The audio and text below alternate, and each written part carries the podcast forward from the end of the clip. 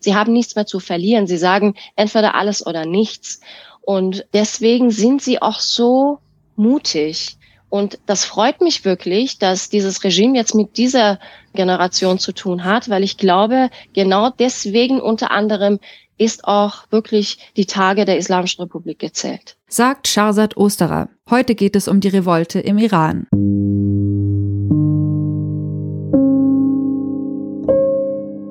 Hallo, ich bin Laura Freisberg und das ist die 58. Folge von Stadtland Krise, dem feministischen Podcast von Frauenstudien München. Ich bin Barbara Streidel und in dieser Episode geht es um die Revolte im Iran. Wir haben es ja schon gehört. Die hat durch den Mord an Gina Amini am 16. September 2022, also vor rund zwei Monaten, eine neue Heftigkeit erreicht.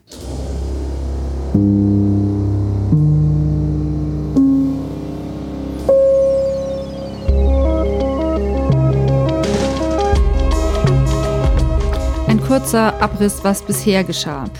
1979 haben die Islamisten im Iran die Macht übernommen, mit dem Resultat, dass Frauen und Minderheiten dort massiv unterdrückt werden. Proteste gab es immer wieder, zum Beispiel gleich zu Beginn gegen die Zwangsverschleierung.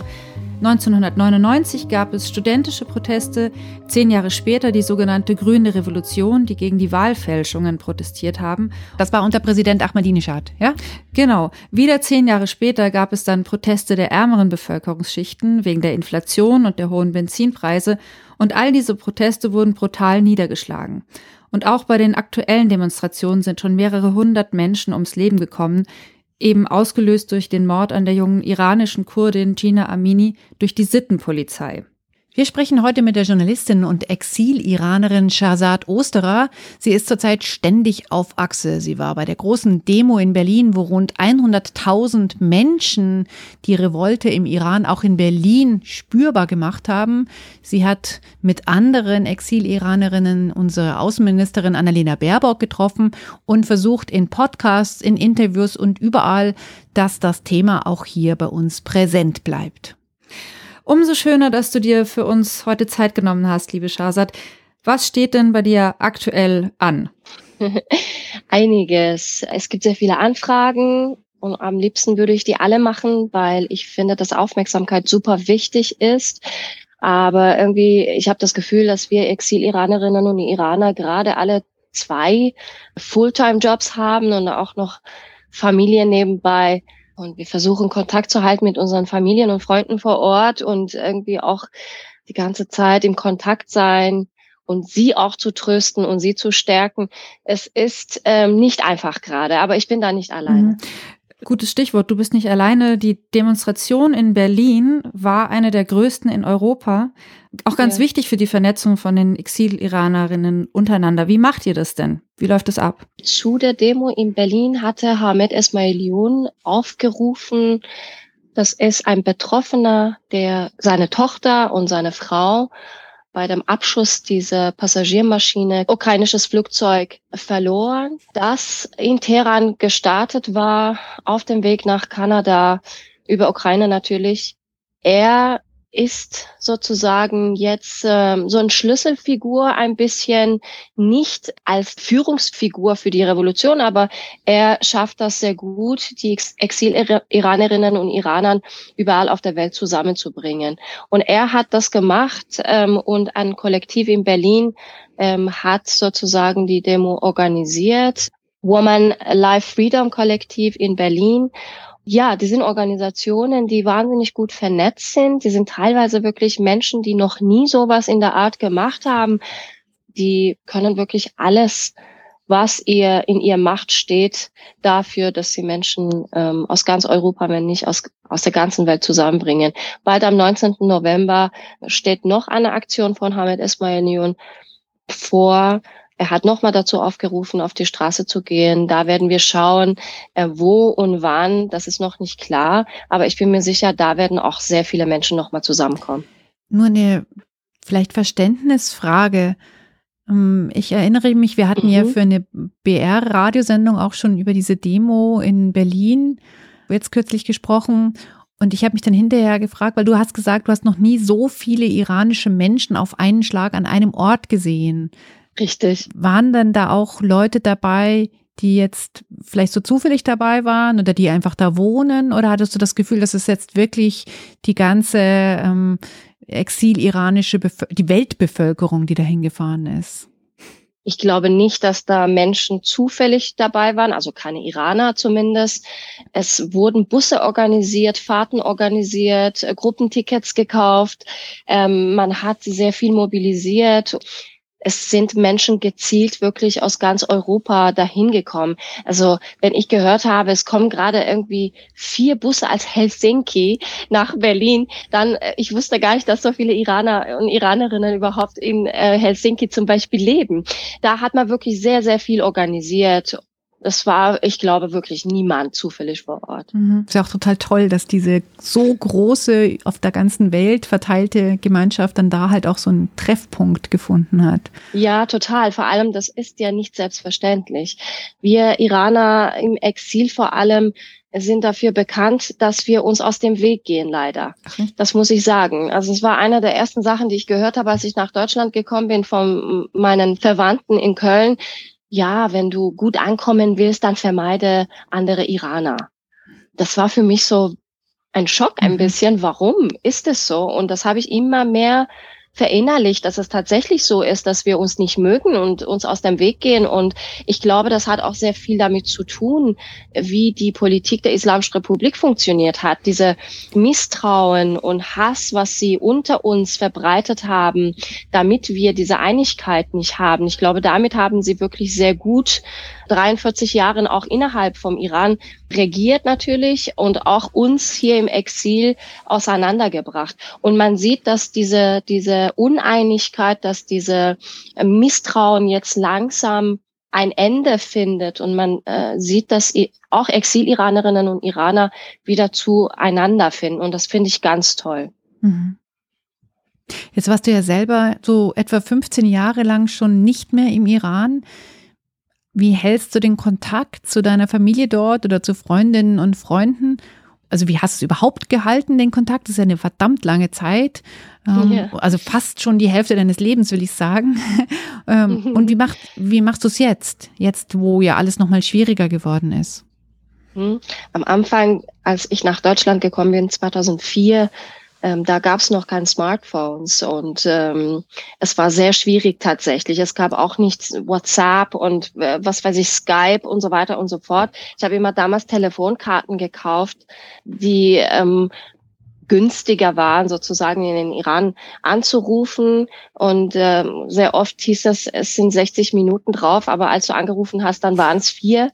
Und äh, lange Jahre habe ich wirklich so Kontakt gehalten. Natürlich, meine Eltern haben mich angerufen, aber ich konnte jetzt nicht jede Zeit meine Freunde einfach anrufen wenn ich sie vermisst habe oder einfach danach fragen, wie es ihnen geht und so. Wir haben uns E-Mails hin und her geschrieben und natürlich in Messenger, ICQ und Yahoo Messenger und so weiter äh, miteinander gesprochen. Aber dann war das wirklich auch so, derjenige musste auch dann online sein und am Computer sitzen und du musstest dann auch am Computer sitzen. Das war nicht so einfach wie heute.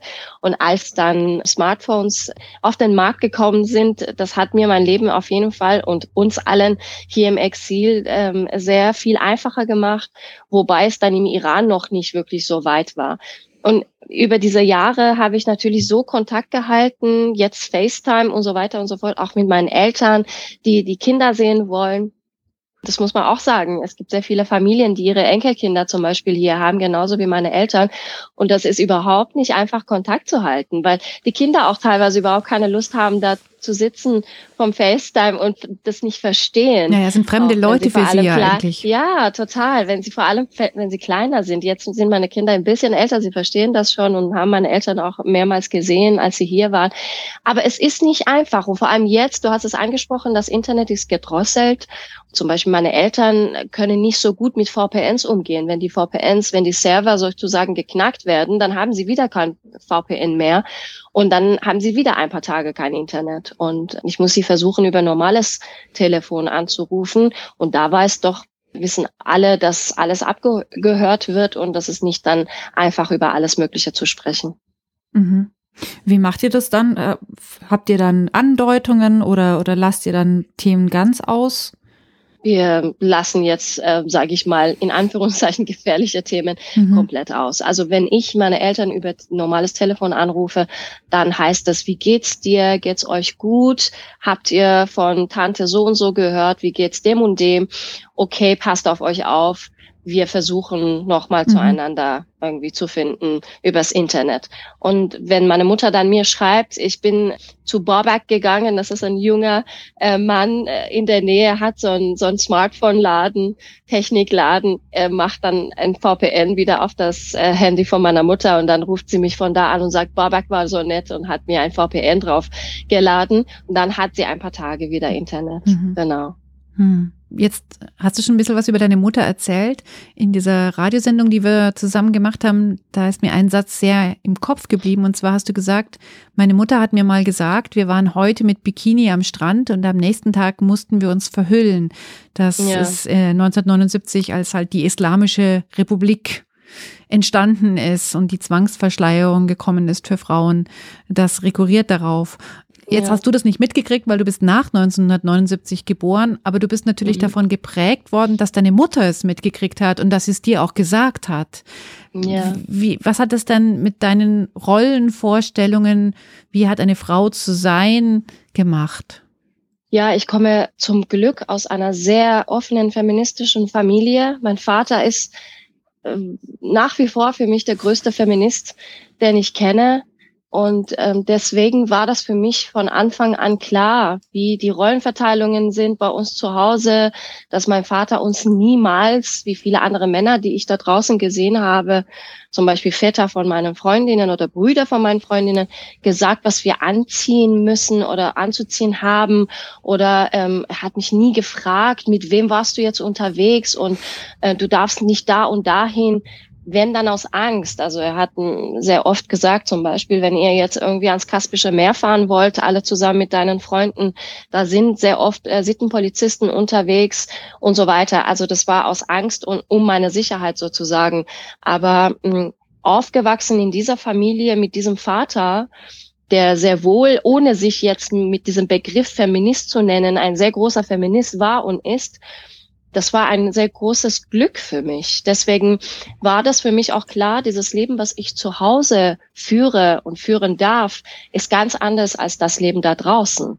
Ich meine, das bekommt man sehr oft auch mit, auch in Familien, die jetzt nicht unbedingt, sage ich mal, feministisch sind oder sehr, sehr, sehr offen sind, aber sehr viele Familien, die gegen das Regime sind. Man hört sehr oft, ja, zu Hause, das, was du hier hörst, darfst du im Kindergarten, in der Schule, da auf der Straße nicht sagen. Ich bin auf jeden Fall in so Parallelwelten mhm. aufgewachsen, egal ob das System sozusagen betraf oder Rollenbilder. Genau. Ab welchem Alter hast du dann diesen Widerspruch zu leben gelernt? Also den, das Leben außerhalb der Familie und das eigene Wertesystem vielleicht und dann der, der Schein nach draußen? Sehr früh schon, sehr, sehr früh. Also ich kann mich erinnern, ich war, glaube ich, mhm. fünf. Mhm. Ähm, da hat meine Tante ein Kind bekommen. Ähm, wir wollten ins Krankenhaus gehen und sie besuchen. Es war heiß, es war im Sommer. Ich hatte ähm, so einen Top an und so Shorts. Und äh, wir sind dann in so einen Blumenladen reingegangen und wollten Blumen kaufen. Und da war so ein sehr komischer Mann hinter den Theresen. Ja, man hat auch ein bisschen gesehen, der war halt religiöser, hatte auch so eine Gebetskette in der Hand und so weiter, hat mich sofort sehr böse angeschaut und hat zu meiner Mutter gesagt, Schwester, zieh doch dem Kind was an. Und meine Mutter, also ich werde das nie vergessen, wie sie ihr Gesicht zusammenzog und laut wurde und gesagt hat, das geht dich überhaupt nichts an, was dieses kleine Kind anhat. Sie ist nur fünf reicht euch nicht, dass wir in dieser Hitze diese schwarze Kopftücher anziehen müssen. Äh, was willst du von einem fünfjährigen Kind? Übrigens, ich bin zum Glück nicht deine Schwester und hat mich aus diesem Laden rausgezogen. Ich werde das wirklich nie vergessen. Ich glaube, das war das erste Mal, dass ich wirklich damit in Berührung gekommen bin, dass wie meine Mutter denkt, wie meine Familie denkt, ist nicht sozusagen Standard. Es gibt Menschen da draußen, die schlimm finden, wie wir uns anziehen, wie ich angezogen bin als ein kleines Kind. Ich konnte das auch nicht verstehen, warum. Also ich bin ja nur fünf, warum darf ich Ich wusste natürlich, wenn ich erwachsen bin oder wenn ich größer bin, muss ich ein Kopftuch tragen und mich anders bedecken, sage ich mal.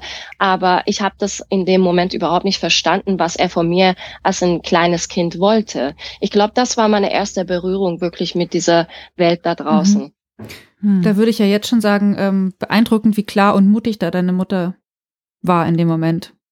Ja, sie war immer so und ich glaube, das hat mich sehr geprägt. Sie war auch immer sehr laut und sehr präsent, wenn ich in der Schule Ärger bekommen habe, weil ich mein Kopftuch nicht richtig getragen habe oder meine Augenbrauen gezüpft habe oder so. Ich wurde immer wieder von der Schule geschmissen, weil ich mich nicht an diese Regeln gehalten habe. Und dann ist sie jedes Mal wirklich dahin gekommen und hat wirklich im wahrsten Sinne des Wortes ein Riesentheater gemacht da in der Schule und hat mich verteidigt. Und ich glaube, das hat auf jeden Fall mir gezeigt, ich darf nie schweigen gegenüber dieser Unterdrückung.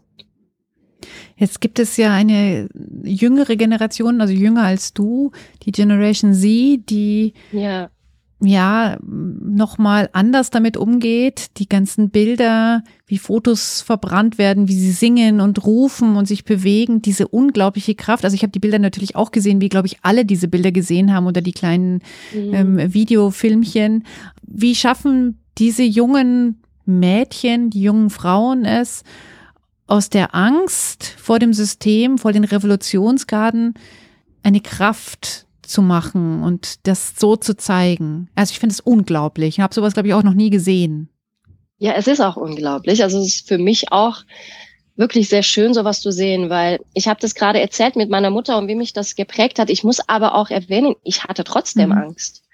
Ich hatte trotzdem Angst, auch in der Schule. Natürlich hat meine Mutter mich gestärkt. Ich wusste, sie kommt und unterstützt mich. Aber wenn meine Mutter nicht da war, ich hatte trotzdem Angst. Und als ich verhaftet worden bin von der Sittenpolizei mit 16, hatte ich auch große Angst. Ich bin fast zusammengebrochen auf dem Weg zur Polizeiwache. Und ich weiß nicht, ob ich heute, wenn das, was gerade auf den Straßen im Iran passiert, damals passiert wäre. Ich weiß nicht, ob ich diesen Mut hätte, rauszugehen und mein Kopftuch von meinem Kopf abziehen und verbrennen und so weiter und so fort. Ich weiß es nicht. Was die Generation Z ausmacht, ist, glaube ich, dass sie eine ganz andere Lebensrealität haben als die von meiner Generation. Diese Generation hat weder die sogenannte islamische Revolution erlebt, noch hat sie diesen achtjährigen Krieg mit dem Irak erlebt. Ich bin ja mittendrin in diesem Krieg geboren. Ich bin aufgewachsen in diesem Krieg, bis ich vier, fünf war. Entschuldigung, ich sag nur mal die Jahreszahl. 1980 bis ja, 88 war der Krieg. Richtig, genau. Und unsere Kindheit, unsere Jugend war geprägt von den Bildern von diesem Krieg, von Märtyrern, von Propaganda der Islamischen Republik, nach diesem Krieg, während des Kriegs und so weiter und so fort. Wir haben viel mehr über Tod berichtet bekommen als über das Leben. Das war das, was unser Leben geprägt hat. Wir hatten wirklich Angst. Wir haben diese Angst vor dieser, vor diesem autoritären Regime inhaliert, jeden Tag aufs Neue. Und wir hatten so eine düstere Zeit damals, so ein düsteres Leben, egal wo wir uns befanden. Und nur zu Hause hinter verschlossenen Türen war das ein bisschen anders. Sonst, egal wo du dich bewegt hast, da draußen war alles so düster und dunkel und irgendwie bedeckt von, von einer Asche, als ob so eine Asche nach diesem Krieg auf diese Stadt verstreut wurde. Und diese Generation kennt das alles nicht. Sie sind geboren, als das Netz da war. Sie sind eine Generation, die mit Instagram, TikTok, YouTube und so weiter aufgewachsen ist Sie weiß ganz genau, wie ein normales Leben in diesem Alter aussehen sollte. Und ich glaube, sie sind gar nicht bereit, Kompromisse einzugehen. Wir haben jahrelang versucht, Kompromisse einzugehen. Wir, meine Generation hat es mit Reformen versucht und so weiter und so fort. Ich glaube, das ist diese, dieser Generation sehr wohl klar, das wird alles nichts. Und sie sind auch unheimlich verzweifelt. Also diese Verzweiflung darf man auch nicht kleinreden. Sie haben nichts mehr zu verlieren. Sie sagen entweder alles oder nichts. Und deswegen sind sie auch so mutig. Und das freut mich wirklich, dass dieses Regime jetzt mit dieser Generation zu tun hat, weil ich glaube, genau deswegen unter anderem ist auch wirklich die Tage der Islamischen Republik gezählt. Das heißt, trotz aller Sorge bist du hoffnungsvoll? Total. Und zum ersten Mal, muss ich sagen. Ich glaube wirklich, der Point of No Return ist erreicht. Es gibt viele Faktoren, die dafür sprechen, dass es dieses Mal wirklich anders ist. Ich sage das nicht nur so, weil es schön klingt und ähm, die Menschen im Iran stärkt. Tatsächlich ähm, sind diese Proteste jetzt schichtenübergreifend oder waren es von Anfang an. Sie sind altersübergreifend, obwohl die Generation Z eine große Rolle spielt. Da sind auch alle andere Generationen dabei. Die sind ethnienübergreifend. Es sind wirklich alle mögliche Ethnien dabei. Iran ist ja ein Vielvölkerstaat, das darf man nicht unterschätzen. Wie gesagt, vorhin habe ich gesagt, man hat uns getrennt immer. Jetzt haben diese Ethnien alle zusammengefunden, fühlen sich äh, wie eins. Und was sehr wichtig ist, ist auch, dass die Forderungen der Frauen dieses Mal auch ganz sozusagen in Vordergrund gerückt sind. Man sagt nicht mehr, ach, diese Forderungen sind nicht wichtig, seid leise, die haben keine Priorität, sondern die, die ganze Revolution hat mit diesen Forderungen mhm. begonnen. Was sehr wichtig ist, ist, dass dieses Mal alles sich gegen den Kern der Islamischen Republik richtet. Es geht nicht mehr um Reformen, Benzinpreisen, Inflation, Arbeitslosigkeit. Die Menschen haben klare Forderungen. Eine klare Forderung, die Beseitigung der Islamischen Republik. Also ich glaube, diese ganze Aspekte und Faktoren zeigen uns wirklich, dass diese Revolution, dass diese Revolte dieses Mal ganz anders ist als die letzten Male. Wenn du irgendwann wieder zurück in den Iran reisen könntest, was wäre das Erste, was du machen würdest? oh, das ist, ähm, das ist eine schöne Frage. Ich glaube, ich würde meine Freunde anrufen und ich würde mit denen in die Berge gehen und ähm, da einen Tee trinken und Kebab essen. Ich rieche das schon, wenn ich das sage. Am Fluss sitzen, da in den Bergen, an den Bergfüßen und einfach nochmal die Gegenwart meiner Freunde, die ich sehr vermisse, genießen, ja.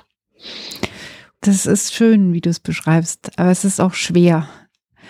Ja, ähm, das macht mich auch sehr emotional. ich, kann ich gut verstehen.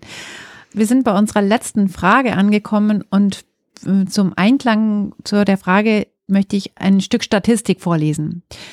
Im mhm. Jahr 2021 exportierte Deutschland nach vorläufigen Angaben Waren im Wert von rund 1,45 Milliarden Euro in den Iran und importierte Waren im Wert von rund 314 Millionen Euro aus dem Land. Du ahnst schon, in welche Richtung die letzte Frage geht. Ja. Was können ja. wir denn in Deutschland tun, damit die Revolte zu einem besseren Leben im Iran führt? Also die Zivilgesellschaft in Deutschland macht schon sehr viel. Da ist noch nach, Luft nach oben auf jeden Fall, aber wir sehen eine sehr große Solidarität in der Zivilgesellschaft und dafür sind wir sehr, sehr dankbar. Das stärkt uns, das stärkt die Menschen im Iran und das ist wirklich wunderschön. Aber aus der Politik, ähm, das, was daher kommt, ist sehr dünn. Wie du es eben gerade gesagt hast, Deutschland ist der größte Handelspartner des Iran innerhalb der EU. Und wir haben in den letzten 43 Jahren gesehen, dass die Wirtschaft immer zuerst gekommen ist, dass man Menschenrechte deshalb immer ignoriert hat. Man hat das bei keiner einzigen Verhandlung adressiert. Und jetzt sind die Menschen am lautesten. Die waren noch nie so laut.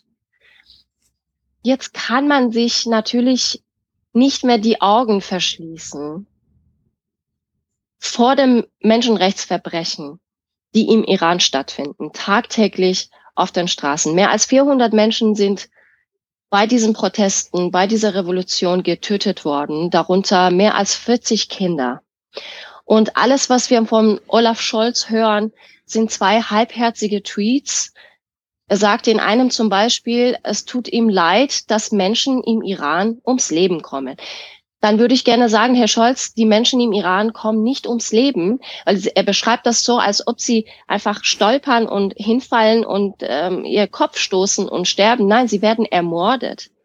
Und von einem Bundeskanzler, eben von Deutschland, von dem größten Handelspartner der Islamischen Republik, erwarte ich viel mehr, weil ich sehe da eine große Verantwortung. Hm.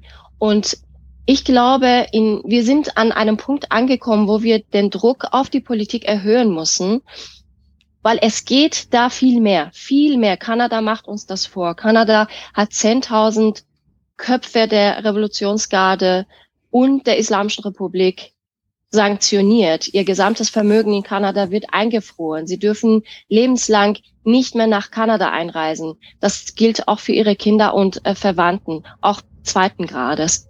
Das geht, wenn man es will, kann man sowas machen. Aber was wir in Deutschland sehen, ist immer, dass wirtschaftliche, wirtschaftliche Interessen über die Menschenrechtsfrage gestellt werden. Und ich glaube, auch die Exil-Iranerinnen und Iraner möchten das nicht mehr hinnehmen. Wir werden hartnäckig bleiben. Wir werden nicht schweigen weil die Forderungen der Menschen im Iran sind klar. Sie sagen, jegliche Verhandlungen mit der Islamischen Republik müssen gestoppt werden. Die Revolutionsgarden müssen auf die Terrorliste der EU landen. Die Diplomaten der Islamischen Republik müssen aus der EU ausgewiesen werden. So ein islamisches Zentrum zum Beispiel in Hamburg, das muss geschlossen werden und so weiter und so fort. Und wir versuchen natürlich, diese Forderungen ungefiltert weiterzugeben an die Politik. Und wie gesagt, das, was kommt, ist bis jetzt sehr dünn, aber wir werden hartnäckig bleiben. Wir werden nicht schweigen, bis da viel mehr gehandelt wird und viel mehr in Bewegung kommt. Super. Vielen Dank, Shahzad Osterer. Ich danke euch. Zum Abschluss haben wir noch einen Hinweis in eigener Sache. Es findet endlich wieder ein Frauenstudien-Leseclub statt. Und zwar in der Münchner Buchhandlung Buch und Bohne, Nähe Kapuzinerplatz in München. Datum ist der 17. November. Laura, du bist ja die Chefin des Leseclubs. Wir lesen das Buch Sister Outsider von Audre Lorde im Vorfeld, damit wir schon gut Bescheid wissen. Was sollten wir alles wissen über Audre Lorde und über Sister Outsider? Also das Motto des Leseclubs ist der feministische Klassiker wiederentdecken und das passt dieses Mal wirklich besonders gut. Das Buch Sister Outsider versammelt äh, Audre Lords Essays der 70er und 80er Jahre und die gibt es aber in dieser Form in der deutschen Übersetzung erst seit letztem Jahr im Frühjahr. Audre Lorde war eine schwarze amerikanische Aktivistin, Dozentin und Lyrikerin und sie hat, was viele noch immer noch nicht wissen, sie hat auch für die Entstehung der afrodeutschen Community eine erhebliche Rolle gespielt, weil sie nämlich in den 80er Jahren immer wieder in Berlin gelebt hat und dort ganz wichtige Impulse gegeben hat. Und im Leseclub wollen wir dann eben über ihre Essays sprechen, zum Beispiel über die politische Bedeutung, die sie Gedichten zuspricht und über den Text, aus dem dieser viel zitierte Satz stammt, Euer Schweigen wird euch nicht schützend. Und ich finde es auch super spannend, mal den Kontext von diesem Zitat kennenzulernen. Your silence won't protect you. Das habe ich natürlich auf jeden Fall schon gesehen. Ich freue mich sehr auf den Leseclub. Wer noch kurzfristig am 17. November dabei sein möchte, es findet abends ab 19 Uhr statt. Meldet euch per E-Mail an unter info@frauenstudien-muenchen.de.